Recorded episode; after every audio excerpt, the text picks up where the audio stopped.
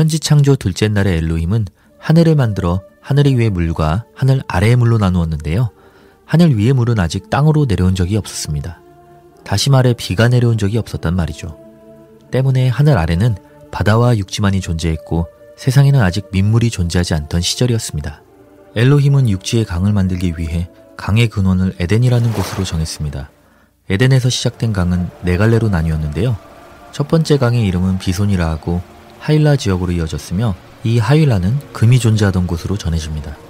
두 번째 강의 이름은 기온이라 하고 구스 지역 전역으로 퍼졌으며 셋째 강의 이름은 히데겔이라 하고 아수르 지역 동편으로 흘렀으며 넷째 강의 이름은 유브라데로 전해지고 있습니다. 엘로힘은 강의 근원지인 에덴에 정원을 만들어 그곳에 사람을 살게 하고자 하였습니다. 그리하여 엘로힘이 흙으로 사람을 만들어 코에 생기를 불어넣으니 사람이 생명을 얻었습니다. 바로 이 사람이 신이 만든 첫 번째 인간으로 전해지는 아담입니다.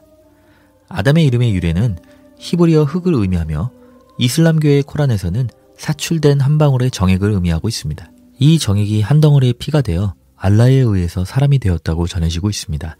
아담은 최초의 인간, 최초의 예언자로 알려져 있으며 때문에 최초의 이슬람교도라는 이야기도 있습니다.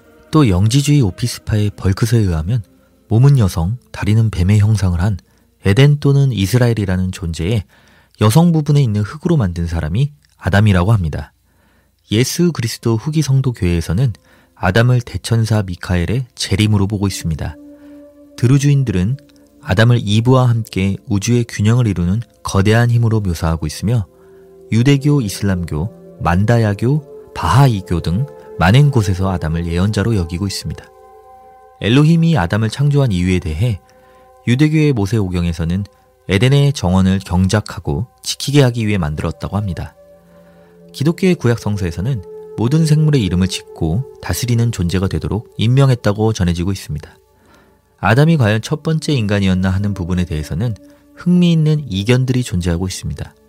우선 구약 성경에서는 엘로힘이 천지창조 여섯 번째 날에 만들었던 남자와 여자가 아담과 그의 아내 하와라고 명시되어 있지 않으며 후에 에덴에 살게 할 인간으로 아담을 만들 때에도 그가 최초의 인간이라는 언급은 없습니다.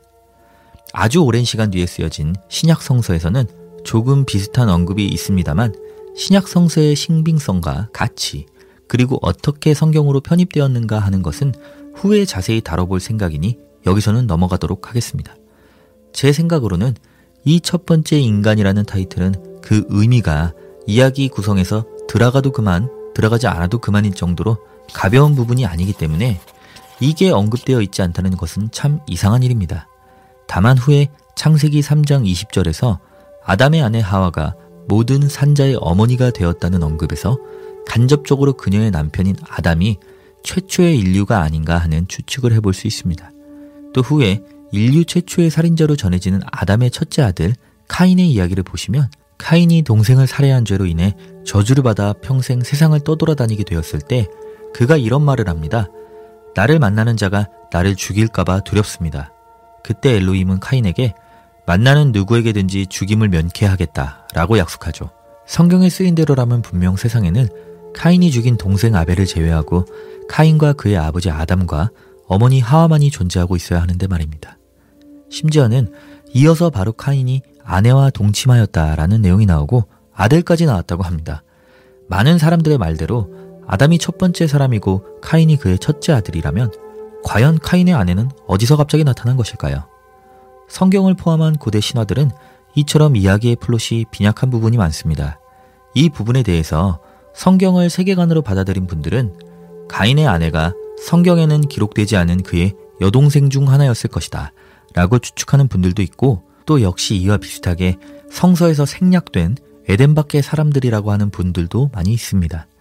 만일 제가 성서의 저자라면 이야기의 이런 혼란을 야기하면서까지 굳이 생략을 했어야 하는가 싶네요. 문제의 정답은 하나님만 아실 것이라고 말하는 사람도 있을 만큼 종교인들에게는 성경 최대의 난제로 뽑히는 부분입니다.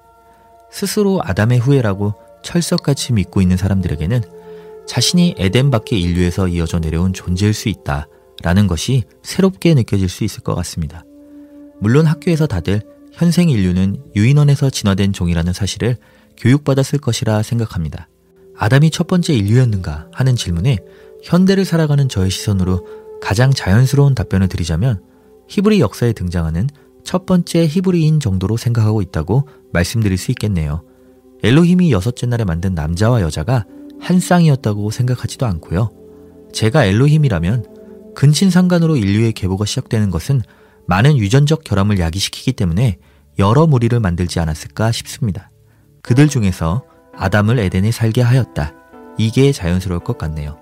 신들의 정원 에덴 1부, 아담이 과연 첫 번째 사람일까는 여기까지입니다. 이어서 신들의 정원 에덴 2부, 신은 선악과를 왜 만들었을까? 원죄와 성차별의 역사 편으로 찾아오겠습니다. 감사합니다.